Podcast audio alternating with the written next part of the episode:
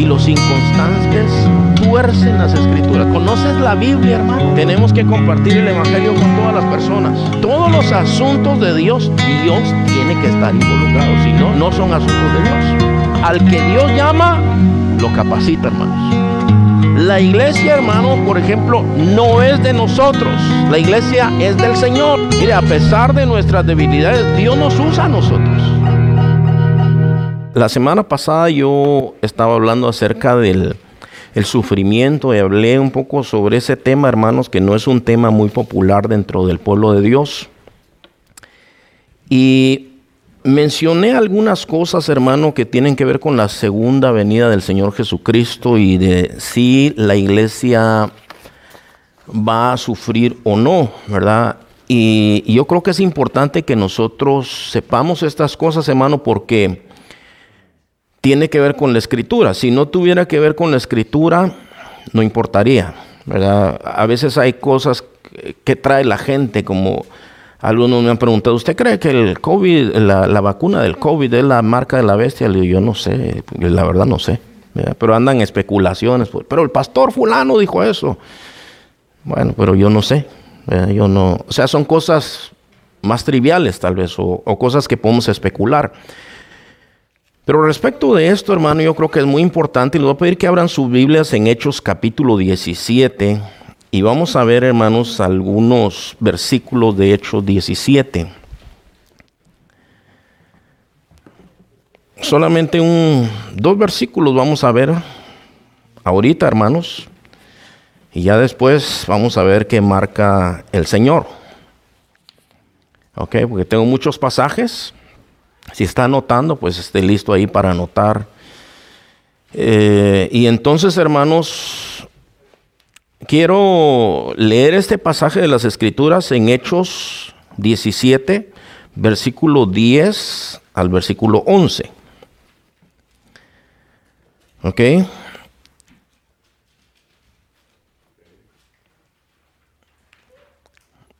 Hechos 17 del 10 al 11. Igual los hermanos del Inter que están viendo por internet, busquen en su Biblia, hermanos. No va a aparecer nada ahí en la pantalla hoy, ¿ok? Eh, pero fíjese, dice esto, hermanos. Esto eran dos predicadores, hermanos, de, de, muy buena reputación, ¿ok? Que tenían un historial de sufrir por Cristo. Llegan a predicar a un lugar, pero esta es la respuesta de, de los que están oyendo a estos hermanos. Inmediatamente los hermanos enviaron de noche a Pablo y a Silas hasta Berea. Dice, y ellos habiendo llegado, entraron en la sinagoga de los judíos. Y estos eran más nobles que los que estaban en Tesalónica, pues recibieron la palabra con toda solicitud. ¿Sabe qué significa eso de recibir con toda solicitud? Que estaban listos, que estaban, eh, que recibieron la palabra, pues que no ponían objeciones, pero no solamente eso, dice, escudriñando cada día las escrituras. Escuche esto, hermano, que es muy importante, escudriñando cada día las escrituras. ¿Qué es escudriñar, hermanos? Escudriñar es investigar más profundamente, más detenidamente, escudriñando las escrituras. ¿Y cada cuánto lo hacían, hermano? Cada ocho días o una vez al mes. Dice, cada día ellos oyeron, pero se, se pusieron, dice, eh, recibieron la palabra con solicitud, escudriñando cada día las escrituras para ver si estas cosas eran así. O sea, estamos hablando de Pablo y Silas, que eran predicadores, hermano, que no solamente predicaban bien, enseñaban bien, pero tenían gran reputación, pero a ellos no les importó porque eran hombres, hermanos. Y todos los hombres podemos fallar. Cualquier persona, cualquier ser humano, hermano, puede fallar. Entonces, ¿qué es lo que no falla nunca? Son las escrituras. El cielo y la tierra pasará, pero la palabra del Señor no pasará. Voy a poner un ejemplo práctico. Ayer, hermano, que estábamos en el Summit, es importante por eso que vayamos varones. Yo estaba hablando con alguien, hermana Marcela estaba hablando con alguien y el hombre estaba más alto que ella y estaba así, hablándole fuerte. ¿Verdad? Y él decía, es que el sábado, y es que el sábado tiene que predicar el sábado. No sé qué tanta cosa decía. Y le digo, hey, calmado, ¿qué, está pasando? No, es que el sábado, el sábado no salva, le dije. No me enojé, hermanos, ¿ok? Estaba tranquilo, pero le dije la verdad. O sea, e, él estaba gritando y le digo, no, no, no, no, un momento, le digo, el sábado no salva. Ni el domingo, ni el lunes, ningún día salva, sino Cristo es el único que salva. Porque la Biblia dice, no hay otro nombre bajo el cielo dado a los hombres en que podamos ser salvos. Jesús es el camino, la verdad y la vida y nadie viene al Padre si no es por mí. Por muy bravo que haya sido, no importa, se tiene que sujetar a las escrituras. Le dice, le dije yo, ¿el sábado salva? No, me dijo. Entonces, ¿qué estamos haciendo? Perdiendo el tiempo. Entonces, como eso, hermano, usted oye una cosa y todo tiene que filtrarlo con la palabra de Dios. Le voy a decir algo, hermano. Hay un movimiento, hermano, que se llama dispensacionalismo. ¿Se le quedó esa palabra, hermano? Dispensación. ¿Sabe qué es un dispensario? Ahorita está de moda esa palabra donde venden, bueno, aquí dispensaries son donde venden la marihuana ahorita. Pero eh, ¿cuántos de ustedes tienen un dispensador de agua en su casa? Que pone una botella o algo así y usted saca el agua purificada de ahí, entonces eso dispensa el agua.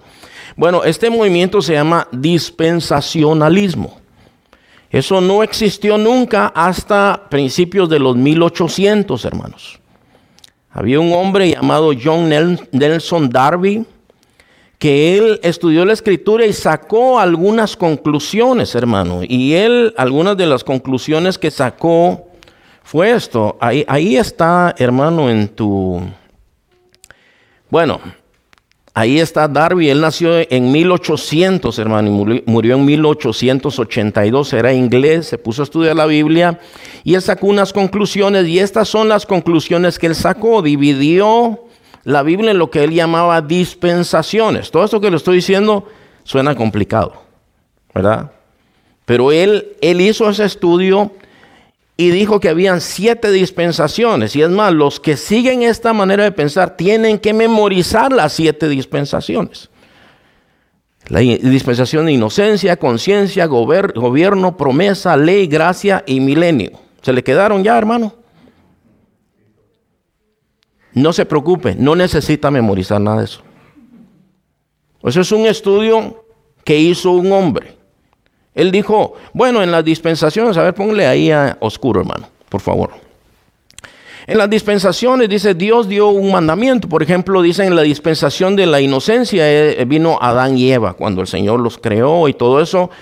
Y les dio una orden y les dijo, pueden comer de todo excepto de este árbol. El día que coman de ese árbol van a morir. Esa es la, dispensación de la inocencia. Ellos no habían pecado nunca, pero desobedecen a Dios y caen ahí, hermano, y por culpa de ellos nos morimos nosotros. La muerte entró en el mundo y entonces dicen ellos, bueno, las dispensaciones son manifestaciones de Dios a lo largo de toda la historia y dio una ley, el hombre falla, Dios lo perdona, lo saca del hoyo y tienen la dispensación del gobierno, la dispensación de varias dispensaciones que aparecían ahí. ¿Ok?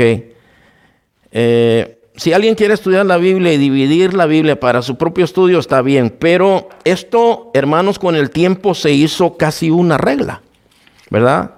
Entre otras cosas, hermano, él enseñaba también que hay dos pueblos de Dios, ¿ok? Que es la iglesia y es Israel, que Dios tiene un plan para la iglesia y un plan para Israel. ¿Se le hace raro esto, hermano, que le estoy diciendo? Bueno, eso es lo que él enseña, ¿ok? Y mucha gente lo cree el día de hoy. ¿Quién es el pueblo de Dios? Por ejemplo, si yo le digo, ¿quién es el pueblo de Dios, hermanos? Israel y la iglesia es el hermano. ¿Hay dos pueblos de Dios o hay un pueblo de Dios? ¿Ok? Eso es importante, por eso les digo yo, nosotros tenemos que ser como los de Berea, escudriñando las escrituras para ver si estas cosas son así. Y entender las escrituras, porque ellos escudriñaban las escrituras cada día. Lo mismo tenemos que hacer nosotros, hermano. Hay una serie de muchas tonterías que se oyen por todos lados, hermano. Usted oye los profetas, lo único que profetizan es prosperidad, siempre, hermanos. A menos que sean profetas verdaderos, ¿verdad? Pero siempre, Dios, todo lo que tú toques, todo va a florecer, se va a convertir en oro todo lo que tú toques. Señor, dice que vas a abrir un negocio. El Señor dice, eso es lo, lo que yo oigo, hermanos. Casi siempre eso es lo que yo oigo. Casi nunca he oído. El Señor dice que te arrepientas porque Él ya sabe que vives en adulterio. Casi no, yo no he oído, hermanos, profetas así que digan cosas. Siempre es de, el Señor dice que no te vas a enfermar, el Señor dice que vas a tener un carro nuevo, el Señor dice que vas a tener una casa, el Señor tener negocios, todo es de prosperidad. Y claro, ese mensaje es bonito. Y luego le dicen a uno, pero no puede juzgar nada de lo que dice el profeta. Pero en 1 Corintios 14 dice, si alguien va a profetizar en la iglesia, hable y los demás juzguen la palabra. Dice. Lean 1 Corintios 14, ahí están las reglas, hermano, de las lenguas y de la profecía. Los demás juzguen la palabra. A mí me caía muy mal eso cuando un muchacho iba con una muchacha y le decía, el Señor me ha revelado que tú vas a ser mi esposa. ¿Verdad? No sé si alguna de aquí le pasó alguna vez eso, pero ella tenía que decir, a mí no me ha dicho nada todavía el Señor. Porque el Señor, eh, hay, cosas que, hay ciertas cosas, no, no ese es el tema, hermanos, pero es un ejemplo solamente. ¿Cómo vemos la profecía? ¿No se puede juzgar? No, sí, sí se puede juzgar. Lo que no se puede hacer es juzgar injustamente, hermanos. Cuando nosotros decimos, eh, todos los de tal país, todos esos son malos. Eso no es verdad. Porque hay gente buena y mala en todos lados, hermano. Hay paisanos nuestros que no son muy buenos y son paisanos. Las mujeres dicen, todos los hombres son iguales. No, habemos buenos hombres, ¿verdad, hermanos? Ah, qué bueno, ya se oyó un poquito de la menga ahí. Todas las mujeres son iguales. No, tampoco, ¿verdad, hermanas? Hay mujeres buenas, ¿verdad? Ese es el tipo de juicio que el Señor dice, no, no, no juzguen así, juzguen conforme a la verdad. Eso es lo que enseña la escritura. Por eso, hermano, nos dan atol con el dedo, porque no conocemos la escritura. Entonces Darby parece que era un hombre, hermano, que tenía eh, mucha fuerza en sus argumentos y en 1833 él fue a una convención donde había mucha gente y sus enseñanzas se hicieron muy populares. Tuvo un seguidor después de esto que se llamaba Cyrus Ingerson Schofield. Ya se le quedó ese nombre también. Ese es, lo vamos a poner ahí, hermano. Y él, hermano, se hizo seguidor de todas las enseñanzas de Darby. Pero él hizo algo, hermanos. Eh, eh, tanto el primero como el segundo, esos tenían entrenamiento en leyes. Habían sido, este había ejercido como abogado. Y él, hermano, hizo una Biblia que hoy sería lo que conocemos como una Biblia de estudio. Eso no existía, era un concepto que no existía, hermanos. Pero él hizo una Biblia y en toda la Biblia aparecen las dispensaciones, las notas de todas las enseñanzas de Darby. Se abrió un colegio que se hizo universidad y a principio de los 1900 se empezó a enseñar dentro de la iglesia, hermanos todas las enseñanzas de Darby, todas esas siete dispensaciones, que hay dos pueblos de Dios, que la iglesia va a ser arrebatada antes de que empiece la tribulación y por tanto no va a sufrir. Habla de la segunda venida de Cristo como lo menciona la escritura. Dice hermano, vienen las nubes y todo ojo le verá. Eso es lo que dice la Biblia. Y también dice que cuando el Hijo del Hombre venga, entonces viene a juzgar el mundo. Eso está en la escritura, hermanos. Ahora, ellos dicen, bueno, la segunda venida de Cristo va a estar dividida en dos partes. Una invisible y una visible. Pregunta, ¿ha leído eso en la escritura usted? Dice eso la escritura. ¿Qué es eso de todo ojo le verá? Estaba hablando con un testigo de Jehová en una ocasión en el Swami. Dice, eso es simbólico. Eso es simbólico. Pero ¿qué dice la escritura sobre la segunda venida de Cristo? Que va a ser visible. ¿Sabe por qué dicen ellos que es simbólico? Porque ellos profetizaron, hermano, que a principios del siglo pasado Cristo iba a venir. Hicieron una mansión ahí en San Diego que, se llama Betzarín. Ahora ya la vendieron. Dijeron que ahí iba a vivir el Señor, iba a vivir Abraham y algunos de los eh, ancianos pues del pueblo de Israel. No vinieron. Y ahora si usted lee la Biblia de los testigos de Jehová, no dice segunda venida, sino que dice presencia. Dice, vino, ya vino el Señor, pero espiritualmente. Nunca lo vimos. ¿Aparece eso en la escritura? No, no aparece en la escritura. Por lo tanto, hermanos, nosotros tenemos que ser como los de Berea, escudriñar las escrituras para ver si estas cosas son así. Con humildad, hermano, con humildad en mi corazón le digo, he leído la Biblia varias veces y la he estudiado, hermanos. Fui al seminario también. Aún yendo al seminario encontré que en el seminario, que es la escuela donde uno le enseñan teología más profundamente, encontré que también enseñan errores a uno a veces ahí, hermanos. O sea, los profesores presentan su eh, opinión acerca de algo. Le voy a decir, por ejemplo, una cosa que a mí me dijeron, evita predicar de ciertos pasajes de la Biblia, me dijeron a mí. El que nos estaba dando, dando una clase de predicación nos dijo, trata de no predicar de ciertos pasajes difíciles. Ahora, yo no creo, hermanos, que eso sea una buena idea. Porque hay un versículo en la escritura que a mí me dice, toda la escritura es inspirada por Dios. Toda, hermanos y útil para enseñar, para redarguir, para corregir, para instruir en justicia, a fin de que el hombre de Dios esté enteramente preparado para toda buena obra. Entonces, si la Biblia me dice que toda la escritura es buena, eso incluye los pasajes que a mí no me gustan. ¿Alguien tiene un libro favorito de la escritura? Todos lo tenemos. Pero eso quiere decir que tiene algunos que tal vez le rehuye un poquito, ¿verdad? Que dice, ay, este libro como que yo, hermano, no, no me hallo con ese libro porque no lo entiendo muy bien, hermano. No me gusta lo que dice. Tiene un montón de genealogías y un montón de cosas. A mí no me gusta leer eso. Me da sueño, hermano. Alguien me dijo, yo leo eso para dormirme, hermano. Pero sabes qué, hermano, toda la escritura es buena. Y el consejo de mi profesor, por muy doctor que haya sido, fue malo. Escuché otro doctor, hermano, que dijo, no hay necesidad de leer toda la Biblia, dijo él. Con ciertas cosas que lea, ya con eso tienes. No hay necesidad. De manera, hermanos, que antes de seguir con este tema, yo tengo que decir algunas cosas. Este no es un asunto de salvación, ¿ok? Que los hermanos que dicen, miren, hermanos, no vamos a sufrir en la tribulación. Y los hermanos que dicen, hermanos, sí vamos a sufrir en la tribulación. No es una herejía, ¿ok? Pero sí tiene un efecto. Por ejemplo, si a usted le dicen, a usted no le va a pasar nada. Usted va a entrar en ese lugar, pero no le va a pasar nada. Y usted entra bien confiado y resulta que le pasa algo.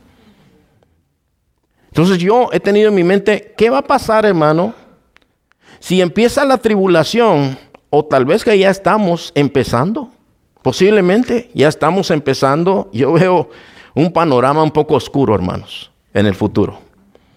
Así se ve. Pero digo, ¿qué si ya estamos nosotros en medio de...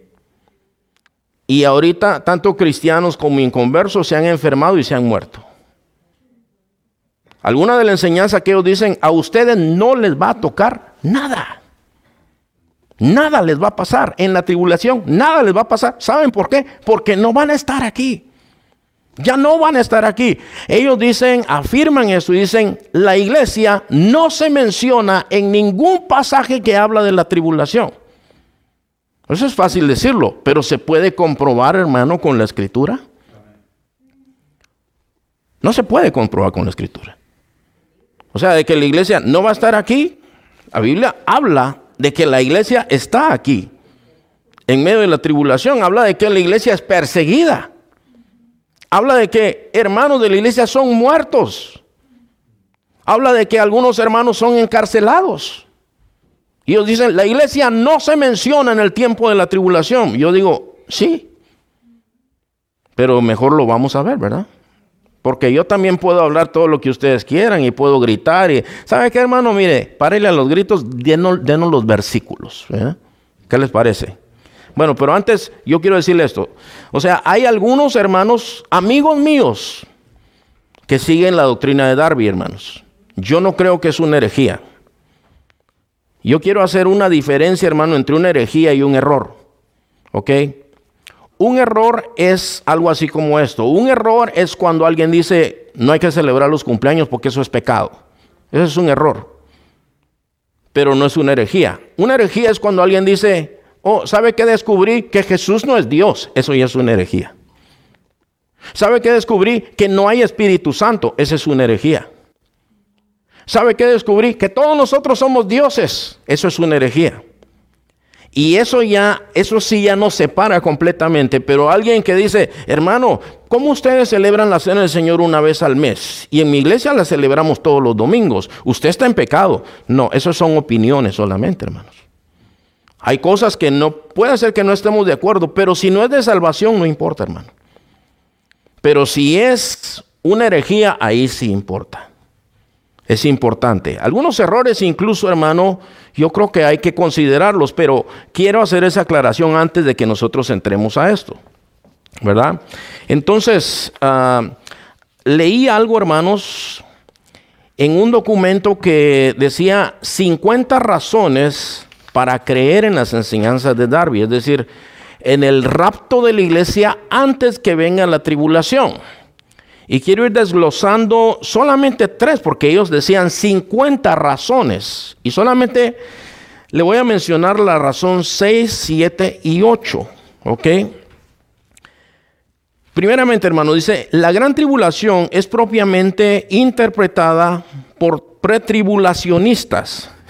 o sea, los que dicen que antes de la tribulación se va a la iglesia, como el tiempo de preparación para la restauración de Israel. Dice, no es el próximo eh, o el, propósito de la tribulación para preparar la iglesia para gloria, sino están diciendo, está preparando a Israel. Eso es lo que están diciendo. ¿Qué idea tenemos aquí? Que hay dos pueblos de Dios. ¿Ok? Ahora, dice eso la, la, iglesia, hermano, no se confunda con el Antiguo y Nuevo Testamento. El Antiguo Testamento nos narra a nosotros toda la historia del pueblo de Israel. Y ahí se narra el pacto del pueblo de Israel. Pero ustedes saben lo que pasa con un pacto, hermano. Un pacto incluye dos partes. Y esas dos partes están de acuerdo en el pacto. Y si una de las dos partes falla, el que no ha fallado tiene derecho a deshacer el pacto. Y eso lo hizo el Señor. Y quiero que busquen, hermanos, en sus Biblias, ¿ok? Quiero que busquen Jeremías capítulo 31, versículo 31 al 33. Hay un slide ahí que tiene unas películas, hermano, unas fotos de unas películas. Este es cine cristiano, hermanos. Hay una serie de películas basadas en unas novelas de un autor que se llama Tim, Tim LaHaye. Y él sí, seguía mucho las enseñanzas de Darby. Hizo esta serie de películas, incluso ahí donde actúa Nicolas Cage, ¿verdad?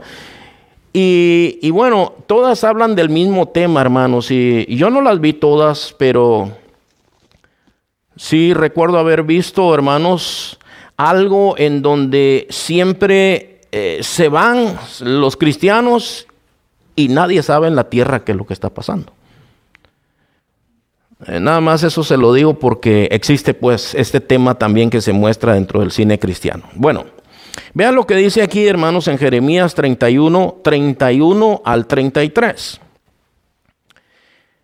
Dice, aquí vienen días, dice Jehová, en los cuales haré nuevo pacto. Su Biblia, hermanos, tiene antiguo pacto, digo antiguo testamento, y nuevo pacto, digo nuevo testamento.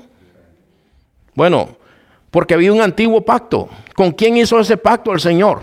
Cuando lo hizo con Abraham, lo confirmó, hermanos, con sus descendientes, ¿verdad? Esa era la relación de pacto que tenían. ¿Cuántos han leído la historia de los jueces, la historia de los reyes, la historia de Samuel? Primera de Samuel, segunda de Samuel. Y se da cuenta usted, hermanos, que ellos estaban bien, tenían un buen líder, seguían al Señor, pero luego se moría ese líder y empezaban a adorar a Baal, a sacrificar a sus propios hijos en el fuego, a seguir a los dioses ajenos y caían en desgracia, clamaban a Dios y Dios lo libraba. Y ese círculo lo repitieron por cientos y cientos y cientos de años, hermano. Hasta que el Señor dijo, no más, se acabó. Y aquí vienen días, dice Jehová, en los cuales haré nuevo pacto con la casa de Israel y con la casa de Judá. No como el pacto que hice con sus padres el día que tomé su mano para sacarlos de la tierra de Egipto, porque ellos que hicieron, hermano, invalidaron mi pacto, aunque fui yo un marido para ellos, dice Jehová. Pero este es el nuevo pacto que haré con la casa de Israel después de aquellos días, dice Jehová. Y note que dice con la casa de Israel, ¿verdad? Daré mi ley en su mente y la escribiré en su corazón y yo seré a ellos por Dios y ellos me serán por pueblo. Ahora, nosotros miramos, hermano, Joel capítulo 2, versículos 28 al 29. Joel 2, 28 al 29 y después nos vamos a ir al libro de Hechos, ¿ok, hermanos? Eso es para que ustedes sepan. Bueno, aquí hermanos parece que Dios dice, voy a deshacer el antiguo pacto que hice con Israel, pero voy a hacer uno nuevo, otra vez con Israel. Pero vamos a ver ahorita, hermanos, porque la palabra tenemos que, la, palabra se une, hermano, en la enseñanza, ¿verdad? Joel 2, 28 al 29 dice, después de esto derramaré mi espíritu sobre, ¿quiénes dice ahí, hermanos? Aquí no dice ya solamente Israel, dice, voy a derramar mi espíritu sobre toda carne. El cumplimiento de este pasaje se encuentra en Hechos capítulo 2. En Hechos capítulo 2 dice que era el día de Pentecostés, que estaban todos juntos los que habían creído. El Señor les había dicho, no se vayan de Jerusalén, esperen la promesa del Padre, eso se lo dijo en Hechos capítulo 1, y están los hermanos ahí, hermanos reunidos, y de pronto se aparecen sobre sus cabezas unas llamas como de fuego, y viene el Espíritu Santo sobre ellos y empiezan a hablar en otras lenguas según el Espíritu les daba para que hablasen. Y esto cayó sobre los judíos, hermanos. Los que estaban reunidos ahí se reunieron para celebrar la fiesta del Pentecostés que la fiesta de las cosechas, una fiesta judía. Bueno, se derrama el Espíritu Santo y unos burladores que están ahí dice, estos están borrachos porque no entendían lo que hablaban. Pero otros, otros decían, ¿cómo es que nosotros les oímos hablar las maravillas de Dios en nuestro propio idioma? Y entonces Pedro se para ahora ya lleno del Espíritu Santo, hermano, y dice, varones, estos no están borrachos como ustedes piensan, porque apenas es la hora tercera, son las nueve de la mañana, les dice.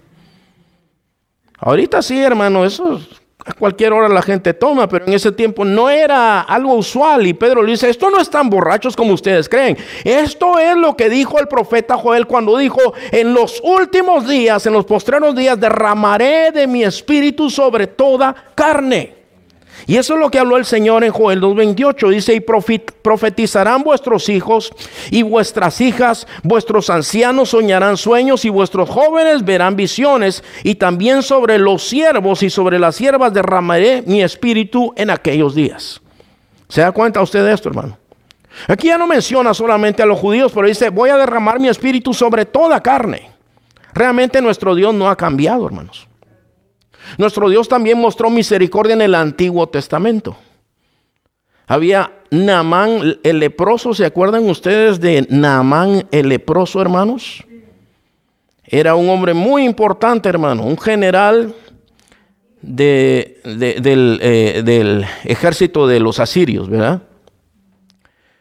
Entonces él está lleno de lepra, dice que era un hombre de mucho prestigio, muy querido por el rey y está enfermo y nadie lo puede curar y hay una sierva israelita ahí viviendo en su casa y le dice, ¿por qué no vas allá al pueblo de Dios? Ahí está el profeta, el profeta Eliseo. Y entonces ve y él te va a sanar. Y Eliseo ni lo recibe, hermanos. Él llega, hermanos, con una gran comitiva, con mucho oro, con muchos regalos. Y Eliseo no sale ni a la puerta, sino manda al siervo y le dice, dígale que se zambulla siete veces en el río Jordán.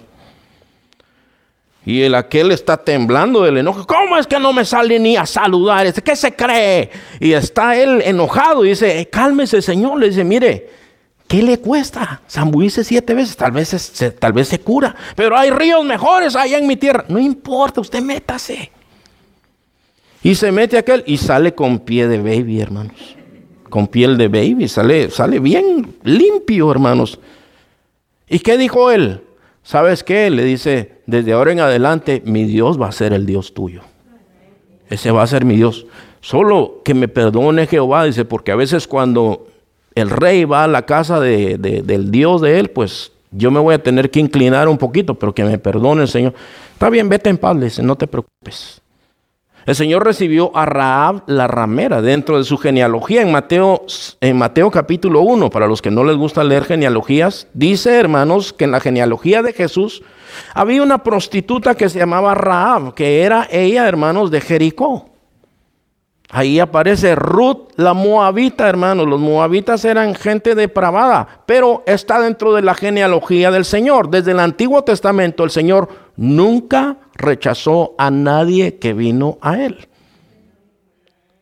Los, los discípulos no entendían, hermano. En Hechos 1.8 el Señor les, les, les dice algo. Ellos están preguntando, Señor, ¿vas a restaurar el reino en este tiempo? ¿Cuándo vas a restaurar el reino?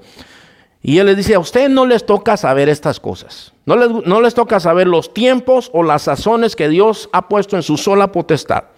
Y les dice esto en el versículo 8, pero recibiréis poder cuando haya venido sobre vosotros el Espíritu Santo y me seréis testigos en Jerusalén, los judíos, en Judea, judíos, en Samaria, esos ya no eran judíos odiados por los judíos. ¿Saben cómo le decían a ellos? Perros. Hoy a los perros los queremos mucho, ¿verdad? Bueno, no siempre, pero, pero aquí, hermano, hay, hay una cosa así hasta exagerada, ¿verdad? Por los perros. Pero decirle perro a alguien en la mente judía era uno de los animales más sucios dentro de la ley de la mente de los judíos. Ellos los llamaban perros. Ustedes cuando tengan el Espíritu Santo van a ir a Jerusalén, Judea, Samaria y hasta lo último de la tierra. Ellos oyeron aquello, pero no lo registró su intelecto, así como nosotros a veces, hermano. Que oímos, pero sin oír, ¿verdad? Entonces, más adelante, hermanos, cuando uno se va a Hechos capítulo 10, Fíjese que en Hechos capítulo 10, hermano, hay algo muy, pero muy, muy interesante. Hay un hombre que se llamaba Cornelio Reina. Ah, no, Cornelio nada más. Solo Cornelio. Y Cornelio era un oficial del ejército romano, hermanos. Y Cornelio era un hombre piadoso que oraba a Dios todos los días, que ayudaba a los pobres, que ayudaba en el templo judío dándoles limosnas y era un hombre muy piadoso, hermano. Y un día que él está orando, él está orando y se le aparece un ángel de Dios, hermano. Y le dice, Cornelio, tus oraciones han sido escuchadas. Manda a llamar a uno que se llama Pedro. Él vive en tal lugar. Entra en esa casa y ahí dile que venga porque él te va a decir algo que tú necesitas oír, que es el Evangelio. Mientras esto pasa, Pedro está en ayuno y oración, hermano. Y le entra un éxtasis y empieza a ver una visión, hermano. Tiene mucha hambre. Pedro le dice que le entra hambre y empieza hasta a ver visiones. Ya ven, hermanos, que no hay que sentirse tan mal por eso. Empieza a ver una visión y mira muchos animales. Dentro de la ley judía hay animales limpios y hay animales sucios que ellos nunca debían comer. Entonces él mira animales limpios y sucios y oye una voz que le dice, Pedro, levántate, mata y come. Y Pedro le dice, no señor, porque yo nunca he comido un animal sucio. Lo que Dios limpió, no lo llame sucio. Y esto se vuelve a repetir y después dice que se envuelve otra vez como ese velo que él vio y se queda él como que no entiende lo que ha pasado cuando tocan la puerta. Y dice, venimos a buscar a Pedro que nos dijeron que aquí está. ¿Y de parte de, quién vienen? De Cornelio, el romano. el romano. Ah, esos son inmundos también, esos son sucios. Nosotros no podemos juntarnos con ellos. Ah, pero Dios me acaba de decir lo que Dios limpió. No. A ver, vamos a oír la historia. ¿Qué pasó? No, pues que mi, patrón está orando y le pasó esto y dice que tú vas a decirle una cosa que no sé, no sé qué será. Mientras Cornelio arregló un lugar, invitó a todos sus amigos, a todos sus familiares, todos son romanos, hermano. Todos son no judíos y están sentaditos, hermano, como niños bien portados. Cuando de pronto se aparece Pedro, no con muy buena actitud, y van otros hermanos judíos con él. Bueno, ya vine, dice, ¿qué, qué, qué, qué es lo que ustedes traen? ¿Qué quieren ustedes? Porque ustedes saben que yo no me puedo juntar con ustedes. A mí me prohíbe Dios que yo entre a la casa de uno de ustedes. Así que, ¿para qué me quieren? Pues esto y esto y esto pasó. Y dijo el Señor, ese ángel que me habló, dijo que tú tienes un mensaje para mí y les empieza a predicar el Evangelio y el Espíritu Santo cae sobre ellos y empiezan a profetizar. Lo mismo que pasó en el día de Pentecostés sobre los judíos, pasa sobre ellos. Y dicen ellos en Hechos 10, 44 al 46, esto hermanos. Mientras aún hablaba Pedro estas palabras, el Espíritu Santo cayó sobre todos los que oían el discurso y los fieles de la circuncisión que habían venido con Pedro se quedaron como hermanos atónitos de que también sobre los gentiles se derramase el don del Espíritu Santo, porque los oían que hablaban en lenguas y que magnificaban a Dios, igual que le pasó a los judíos allá, hermanos, en Hechos capítulo 2. Entonces ellos dicen, oh, entonces no es solo para los judíos. Bueno, que les había dicho el Señor en Hechos 1.8.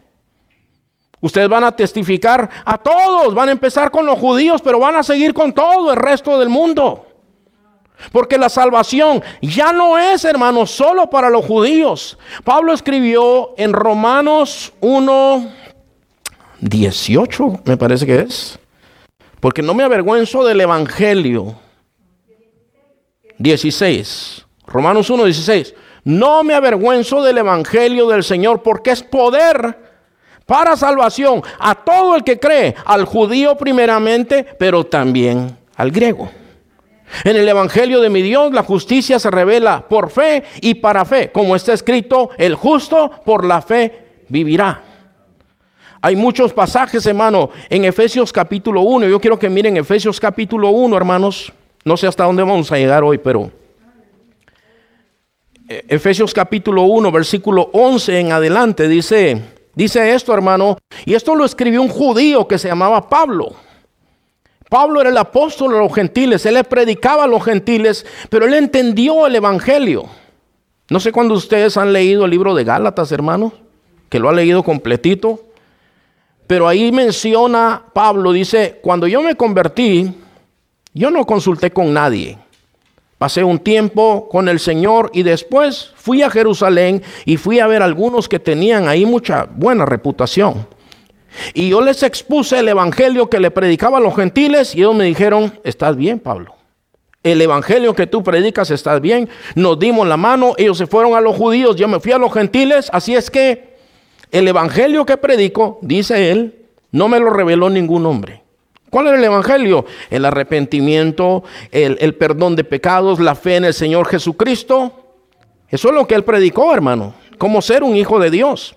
En Efesios 1, del 11 al 18, Pablo dice esto, por tanto, acordaos de que en otro tiempo vosotros los gentiles en cuanto a la carne. ¿Cuántos somos gentiles de los que estamos aquí, hermanos?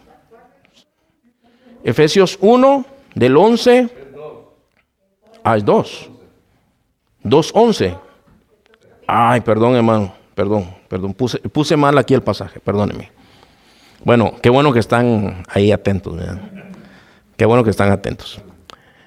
Entonces dice, por tanto, acordaos de que en otro tiempo vosotros los gentiles en cuanto a la carne, le estaba preguntando si hay algún judío entre nosotros. ¿Alguno? Tal vez es si no sabe. ¿Ah? ¿Te judía? bueno, pero aquí está diciendo ustedes, que no eran judíos, dice, en cuanto a la carne, eran llamados incircuncisión por la llamada circuncisión. Este era un título despectivo, ¿verdad? Hecho con mano en la carne. En aquel tiempo estabais sin Cristo, alejados de qué dice ahí, hermanos? De la ciudadanía de dónde? De Israel. Y ajenos a los pactos de la promesa, sin esperanza y sin Dios. Dios con D mayúscula, sin el Dios verdadero. No tenían al Dios verdadero.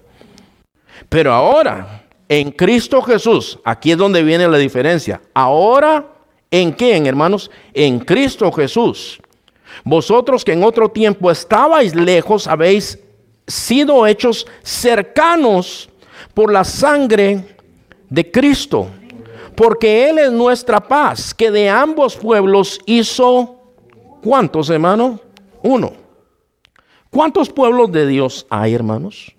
Hay un solo pueblo de Dios. ¿Y quiénes son? Los lavados por la sangre de Cristo.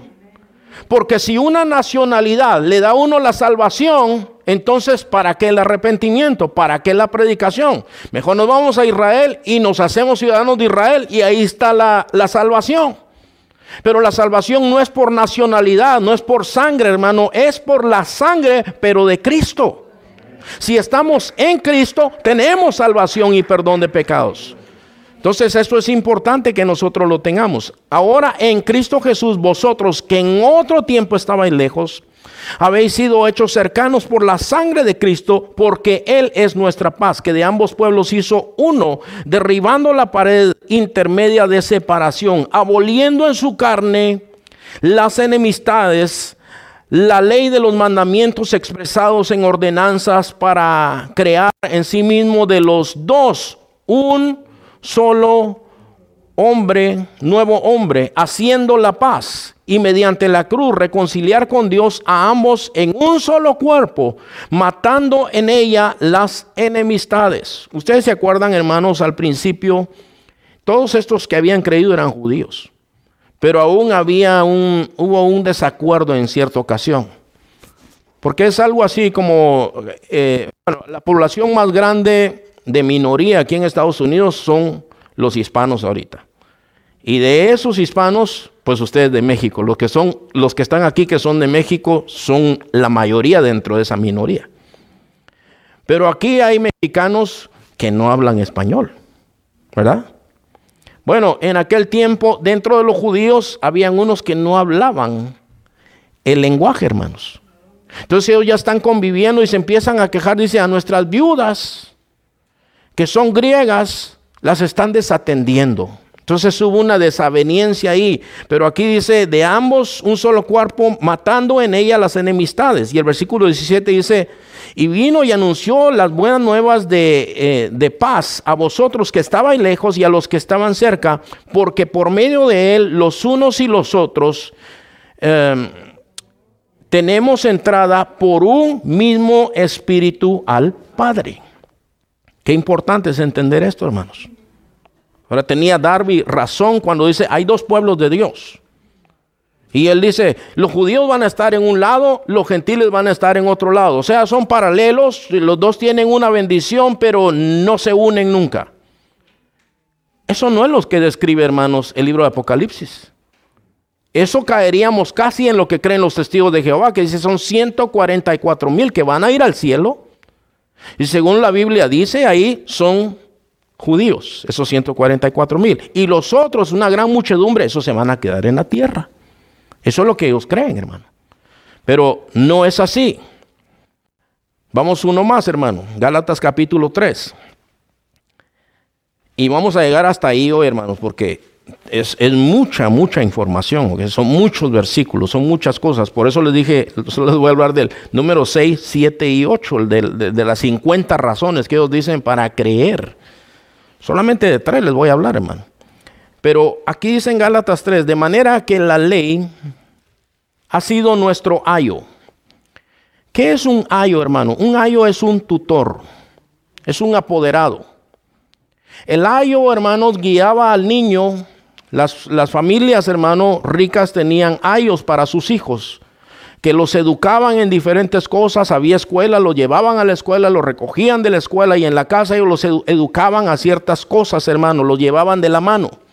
Y aquí dice, hermanos, la ley ha sido nuestro ayo, es decir, la ley del Antiguo Testamento nos ha guiado a nosotros, ¿verdad? Para llevarnos a quién, hermanos? A Cristo. ¿Estamos correctos, hermano? Gálatas 3:24, ¿verdad? A fin de que fuésemos justificados por la fe. Pero venida la fe, ya no estamos bajo ayo. O sea, ya no necesitamos ese tutor que nosotros teníamos. En este sentido, hermano, fíjese, la Biblia dice que todas las cosas que se practicaron en el Antiguo Testamento eran sombra de lo que había de venir. Eran una sombra. Estaba el lugar santo, el lugar santísimo, estaba el sumo sacerdote. El libro de Hebreos lo explica bien. Dice, miren, ahora ya no hay necesidad de sumo sacerdote porque ya tenemos uno que es Cristo. Y el sumo sacerdote que ahorita hay, dice, primero tiene que purificarse por sus propios pecados y después presentar la ofrenda por los pecados del pueblo, pero este, el mismo, se ha dado por nosotros, ha muerto por nosotros, y Él es santo y está en las alturas, porque no nos acercamos a un sumo sacerdote que no se pueda compadecer de nuestras debilidades, porque Él fue, fue tentado en todo, pero sin pecado. Así pues, acerquémonos confiadamente delante del trono de la gracia para encontrar el, el oportuno socorro, dice el libro de Hebreos. Todo esto lo dice el libro de Hebreos. Dice, eso era una figura de lo que había que venir. Mire, aquel cordero se sacrificó en la Pascua, un cordero joven, un cordero perfecto, derramó su sangre, su sangre pintó los marcos de la puerta. Cuando el ángel de Jehová vio la sangre del cordero, pasó de largo. Y donde no había sangre de cordero, entró y mató. Así la sangre de Cristo nos libra a nosotros del juicio venidero que es diferente, ¿verdad? O sea, el juicio final, si tienes la sangre de Cristo, ya estás perdonado. Bueno, seguimos, hermano. A ver por dónde iba, cuál versículo dice 25, 25, pero venida la fe, ya no estamos bajo ayo. 26, pues todos sois hijos de Dios por la fe en Cristo Jesús. Ve cómo aquí el contexto es muy importante. Eso se puede sacar nada más así. Mire, aquí dice todos somos hijos de Dios. No, pero lea todo. ¿Verdad? No, usted está hablando judíos y gentiles. Ustedes son hijos de Dios si tienen a Cristo. Dice, porque todos los que habéis sido bautizados en Cristo, de Cristo estáis revestidos. Ya no hay judío ni griego, no hay esclavo ni libre, no hay varón ni mujer, porque todos vosotros sois uno en Cristo Jesús. Y si vosotros sois de Cristo, ciertamente linaje de Abraham sois y herederos según la promesa. Es lo que dice la Biblia. Ahora, hermanos, ¿qué hacemos nosotros con Israel? ¿Lo despreciamos? No. Pero los israelitas necesitan a Cristo para ser salvos. Los israelitas, si no tienen a Cristo, no se salvarán. Los gentiles que no tengan a Cristo no se salvarán. Pero sea judío o sea gentil, si viene a Cristo, se va a salvar. Porque el Señor no desecha a nadie. El que viene delante de Él con un corazón arrepentido, el Señor lo recibe. Él dice que mira de lejos al soberbio hermano, pero al humilde lo recibe. Entonces, esto no es hermano para menospreciar a nadie. Yo les presenté un pequeño argumento, pero hay mucha escritura que nos dice que pueblo de Dios, ahora en el nuevo pacto, solo hay uno. Y es la iglesia que fue lavada por la sangre de Cristo. Darby está equivocado en eso, que hay dos pueblos de Dios y dos promesas. No, hay una sola promesa, hermanos. Eso es por malentender las escrituras. Vamos a terminar, hermanos. ¿Qué les parece? Vamos a terminar. Póngase de pie, hermano, vamos a orarle al Señor. Vamos a darle gracias al Señor por, por nuestra salvación, hermano. Por haber tenido misericordia en nosotros. Por habernos ayudado, hermanos. Amén, oremos. Amado Padre Celestial, en el nombre de Jesús venimos delante de tu presencia.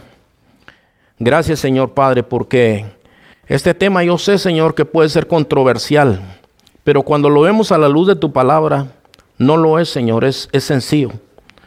Lo que tú mencionas aquí en la escritura es claro, Señor Padre. Amado Padre Celestial, te agradecemos, Señor, porque de los dos pueblos has hecho uno solo, Señor. Has escogido a quien tú has querido, Señor, y tu palabra habla de que gente de toda tribu, de toda nación, de toda lengua, estaba alabando tu nombre en el cielo, Señor. Así eres tú, Señor, a, lo largo de las edades, Señor, has alcanzado gente judía y no judía, Señor. Has visto con misericordia, Señor, a todo aquel que se ha acercado a ti, Señor. Y has perdonado a todo aquel que sinceramente se ha arrepentido, Señor. Y este día también, Señor, tú recibes a aquella persona que quiera venir a ti. Cualquier persona que nos esté mirando, cualquier persona incluso que esté aquí, alguien que esté aquí, que quiera acercarse al Señor, el Señor le recibe. Órale al Señor, dígale, Señor, perdóname mis pecados, límpiame de toda maldad. Yo me entrego a ti de todo mi corazón, Señor. Aunque seas judío, pídele al Señor. Si eres judío y tú, tú tenías una seguridad falsa, Cristo es tu seguridad. Ruega al Señor y Él te recibe. Señor, recibe, Señor, a toda persona que esté clamando, Señor Padre, para entregarse a ti, Señor Padre Celestial. Bendito eres tú, Señor Padre, alabamos tu nombre, te bendecimos y te suplicamos, Señor, que nos ayudes en el resto de este día para hacer todo lo que tenemos que hacer, Padre, y no solo en este día, pero que nuestra vida, Señor, se guíe por ti, Señor. Que seas tú nuestra guía. Gracias, Señor. Tuya es la gloria y la alabanza para siempre. En Cristo Jesús. Amén. Dios te bendiga, hermano. Sigamos adelante. Si nos has visto en YouTube, dale like, activa la campanita, suscríbete a nuestro canal. Si nos has visto en Facebook, también puedes darle un like, compártelo con otros, ya sea en YouTube o en Facebook. Y pues únete, ¿verdad? Ahí en el Facebook también.